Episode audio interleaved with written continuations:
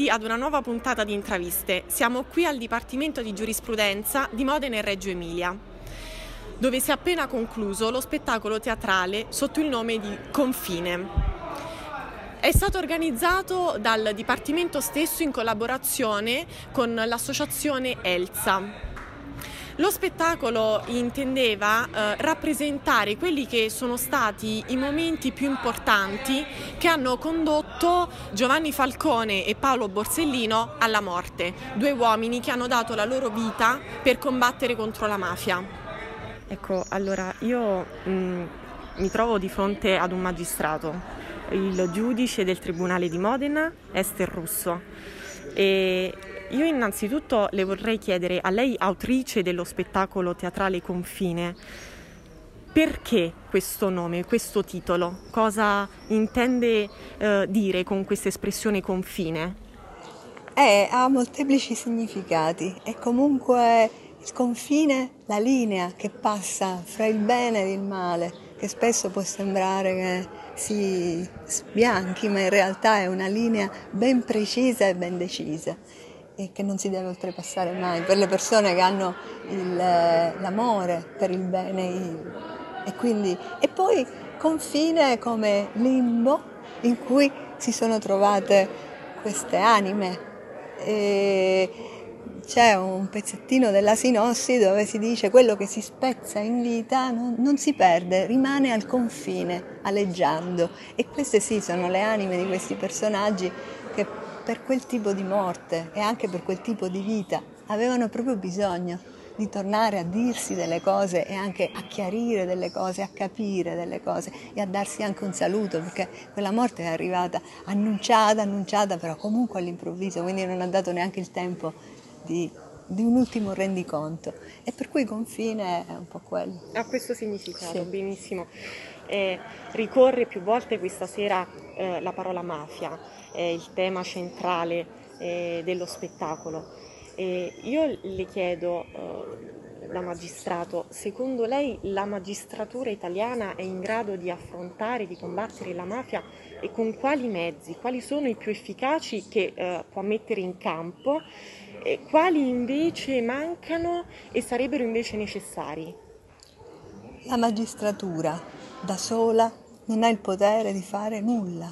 La mafia si sconfigge con una coalizione di tipo sociale. Tutti dobbiamo sconfiggere la mafia perché prima ci dobbiamo impegnare a farlo, perché prima di sconfiggere la mafia bisogna sconfiggere la mentalità mafiosa, che è quella che permette alla mafia di radicarsi. E la mentalità mafiosa è quella che spesso abbiamo intanto in Sicilia, c'è, ma ormai diciamo che si è diffusa in, tutto, in tutta Italia. E la mentalità mafiosa è quella di voler scavalcare le altre persone, di voler andare con la raccomandazione, di voler avere il particolarismo, di esercitare un certo potere, quindi di tenere le persone come mi insegna il 416 bis, in una situazione di, omer- cioè di, di eh, come dire, eh, sì, di omertà in un certo qual senso. E di sottomissione. E di ubbidienza. Ecco, allora tutti i cittadini devono com- combattere contro questa mentalità. Poi è chiaro che la magistratura ha un, come le forze dell'ordine, ha un ruolo speciale particolare, non abbiamo i mezzi, non ci sono i mezzi, non ci sono gli uomini, non ci sono tanti magistrati, già i magistrati non bastano per fare il lavoro ordinario, figurati per fare una cosa del genere. E infatti si vede, infatti le persone che l'hanno combattuta in Sicilia poi sono andate a finire in quel modo, perché la mafia Ragazzi, ricordiamocelo, la mafia non, non, sono solo gli stracci che volano, quei quattro disgraziati, brusca che preme il, il... No, la mafia è anche nei poteri forti, c'è tutto un intreccio, un connubio, altrimenti la mafia da sola, se ci fosse la vera volontà di sconfiggerla, la mafia sarebbe morta da tempo, ma questa volontà non c'è. Non c'è e va a intermittenza, diciamo, è legata ad altro tipo di dinamiche, perché dietro la mafia, ragazzi, ci sono degli interessi economici che sono enormi e sono là, è sempre i, i soldi no? che muovono tutto, tutto il Le resto. Fila del mondo. Le fila, quindi il lavoro da fare c'è, però i, i ragazzi mh, hanno bisogno no? di questa figura di queste figure di Falcone e Borsellino fanno presa, questi eroi, loro malgrado, e vi fanno capire che voi non siete soli, che voi in questo vostro percorso di utopia, perché comunque a vent'anni ma lo conservo anch'io, no? questo anelito per la giustizia, questo desiderio di cambiare il mondo. Non siete soli, non siete nella vostra purezza, non siete degli utopisti, siete delle persone che veramente meritano di... E allora farsi sorreggere da questa fiammella, vedere che ci sono dei, eh, degli adulti no? che hanno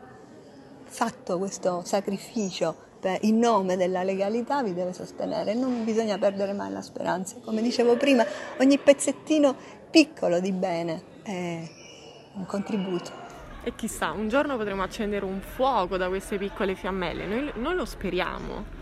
Io la ringrazio tantissimo Grazie per la disponibilità, grazie mille per la risposta più che esaustiva. Grazie ragazzi, grazie a voi per questa occasione che grazie mi avete dato. Entrando nel vivo del teatro, io eh, le volevo chiedere eh, a lei, fondatore dell'Associazione Culturale STED, eh, Scuola di Teatro e Danza Toni Contartese, eh, quali possono essere eh, le strategie per coinvolgere eh, quanto più è possibile il, nel teatro i giovani, gli adulti, ogni persona, eh, soprattutto oggi che eh, su temi frivoli sembra avere più per frivoli intendiamo leggeri, dai, eh, si ha maggiore eh, acchitto sulle persone, mentre su temi eh, di spessore, su temi importanti quale quello di oggi, quello della mafia, eh, risulta essere un po' più difficile suscitare interesse.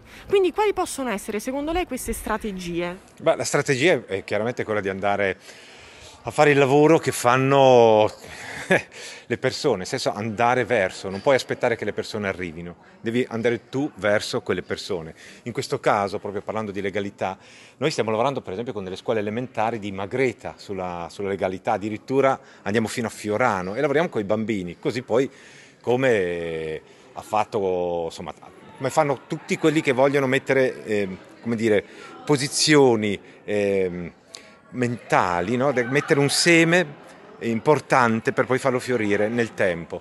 I giovani sono fondamentali, a partire dai bambini, quindi l'educazione si fa con i bimbi e quindi ti porti a lavorare alle elementari che è bellissimo e poi oggi, per esempio stamattina eravamo, io facevo Amleto al Fermi, un istituto qua di Modena, istituto tecnico poi, e con un pianista, quindi si porta la musica anche nella, nella classe, nell'aula, nelle scuole, in questo momento poi in maniera particolare perché veniamo da un periodo di clausura e quindi ritornare dal vivo è, stato, è un'esperienza fantastica io penso che le cose importanti siano le relazioni, relazioni non tanto con le istituzioni, ma con le persone che sono all'interno delle istituzioni, perché la strategia è quella, la differenza è andare a contattare la persona che ha voglia insieme a te di fare cultura, quindi fare teatro, di fare arte, di portare eh, comunicazione attraverso il teatro. Il teatro poi affronta temi incredibili. Noi stamattina appunto eravamo su Shakespeare, oggi parliamo di Giovanni Falcone e Paolo Borsellino, eh, ma al di là non è solo ricordare, ma interpretare una storia, vivere viverla. E se tu la vivi onestamente, l'altra strategia è essere onesti, essere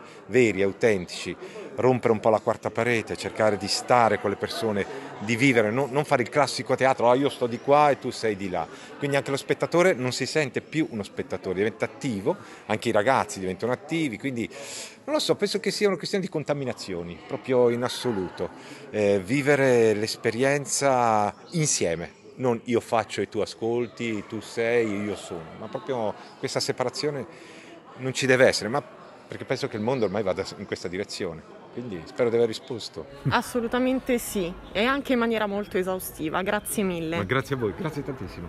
Io adesso m- mm, mi vorrei concentrare uh, più sull'interpretazione, essendo lei uh, un attore e trainer teatrale presso lo STED. Sì eh, Marco Marzaioli e, e, quindi io le vorrei chiedere, mh, mm, siamo abituati a mh, mm, collegare spettacoli teatrali a uh, temi mh, mm, di autori classici, Shakespeare, Beckett sono solo due dei tanti nomi che adesso mi verrebbero in mente. Come è cambiato il suo approccio ad un tema invece di grande attualità, quale quello della mafia? Beh, eh, sicuramente lavorando su, sulla storia la storia, la, nostra storia, cambia l'approccio al, al testo, par- alla parola. Devo dire che da amante della Sicilia, grandissimo amante della Sicilia, per me è stato anche divertente e, e challenging cercare quel tipo di linguaggio. E poi devo dire che Esther Russo ha scritto un testo meraviglioso, veramente molto emozionante. E quindi poter avvicinarmi a quello che è un, la, la, nostra storia, in questo caso de, dell'Italia, ma anche della Sicilia, è stato un piacere e un onore. Trovo interessantissimo e, mh, poter port- usare il teatro come mezzo per fare cultura, per, fare, mm, per sensibilizzare in questo caso i, i ragazzi e i giovani e, e, portare in un qualche modo, a, avvicinare con il teatro a dei temi che semmai non lo sarebbero, tutto qui. Assolutamente sì, grazie mille. Prego. Le volevo chiedere eh, a lei che eh, insomma, è una docente eh, di estetica presso l'Università di Firenze, Maria Grazia Portera, in questo spettacolo ha interpretato Agnese Portaino Leto, la eh, moglie di Paolo Borsellino. Ecco, quale eh, è stato il suo stato d'animo? Perché forse ricordiamo più il nome che le emozioni che ha provato eh, la moglie di un uomo che ha dato la vita per la mafia. Quindi quali sono state le sue emozioni? Cosa ha suscitato in lei questo ruolo?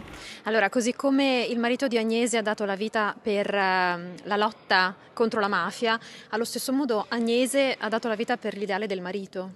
Quindi il fatto che tu dica di ricordarti il nome ma non tanto la figura, è una donna che davvero ha sacrificato se stessa. C'è un passaggio meraviglioso che la dottoressa Russo è riuscita a cogliere quando Agnese a un certo punto, quasi ritraendosi in se stessa, dice e forse mio marito ha amato troppo il suo lavoro. È l'idea davvero di una donna che di fronte a un uomo che suo malgrado diventa un eroe, l'unica forma di eroismo che può perseguire è quella di andare nell'ombra, per non essere ombra a suo marito e fare in modo che il marito persegua eh, in maniera efficace, poi purtroppo in maniera disperata, nel senso che l'esito è stato quello che sappiamo, i suoi ideali che comunque continuano a vivere in noi che siamo qui stasera ricordando le loro parole e soprattutto il loro insegnamento di vita.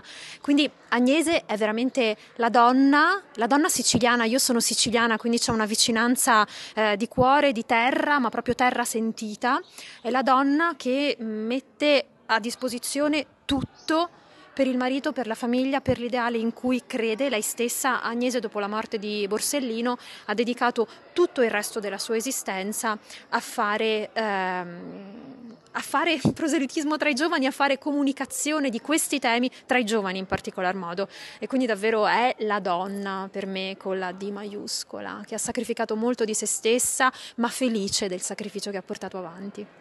Grazie mille. Grazie a voi. Complimenti ancora. Grazie, grazie, grazie mille. mille. Grazie. La rappresentazione dello spettacolo è stata un'occasione di ascolto e di riflessione e per questo noi, a nome della Radio FSC e della Fondazione Collegio San Carlo, intendiamo ringraziare il giudice Ester Russo, l'Associazione Culturale STED, l'Associazione ELSA e il Dipartimento di Giurisprudenza di Modena e Reggio Emilia e il direttore Elio Tavilla.